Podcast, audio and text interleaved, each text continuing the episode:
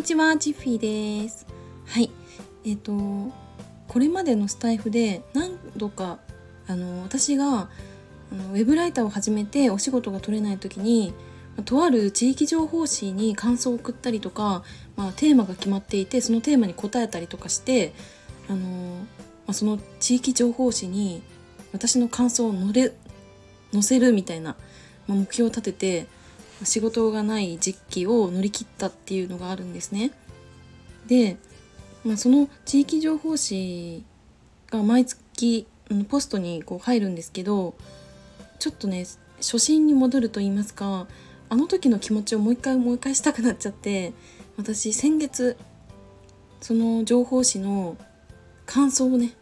送ってみました。はい、それで、まあ、先月なんで、まあ、今月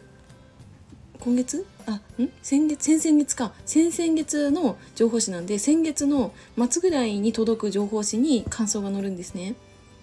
で、あのー、その情報誌がポストに入ってました。でね、見てみたらなんと私の感想がねまた載ってたんですよいやこれ本当にめちゃくちゃ嬉しくて、当時はその文章を書く練習というか、そのなんか公にこう出てくる文章ってやっぱ書くのって緊張するじゃないですか。誤字脱字とかあったらダメだなとか、言い方がおかしかったらちょっとなって思うからちゃんと書くんですけど、その意識をこう忘れないためにこうやってたというか、そういうところはあるんですけど、今回は単純にあの、まあ、その情報誌の中で、まあ、こういうふうに思ったとか、こういうとこ良かったっていう気持ちをこう伝えてみようと思って出したんですね。そしたら、まあ、乗ることができまして、でね、まあ、読者プレゼントみたいなものがあるんですけど、それはねいつ届くんだろうって思って、今結構楽しみに待っている状態です。はい、でそうだからにねんはん以上前に同じことをやってた時は本当にもう仕事が取れない中でできることはないかなって考えて、まあ、その感想をね書いて送って、まあ、情報誌に載って、それが自分のこうモチベーションが上がるきっかけになったりだとか、その、まあ、お仕事は取れないけど、まあ、ずっとこう応募し続けてるんですよね。でそれ応募し続けて急にこ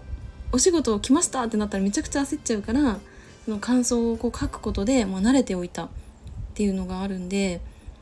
うんまあ、その時もねもちろんすごい嬉しかったんですよ。嬉しかったけど今回のこの嬉しい気持ちとはまたちょっと違ったのかなっていう風な、まあ、気づきがありました、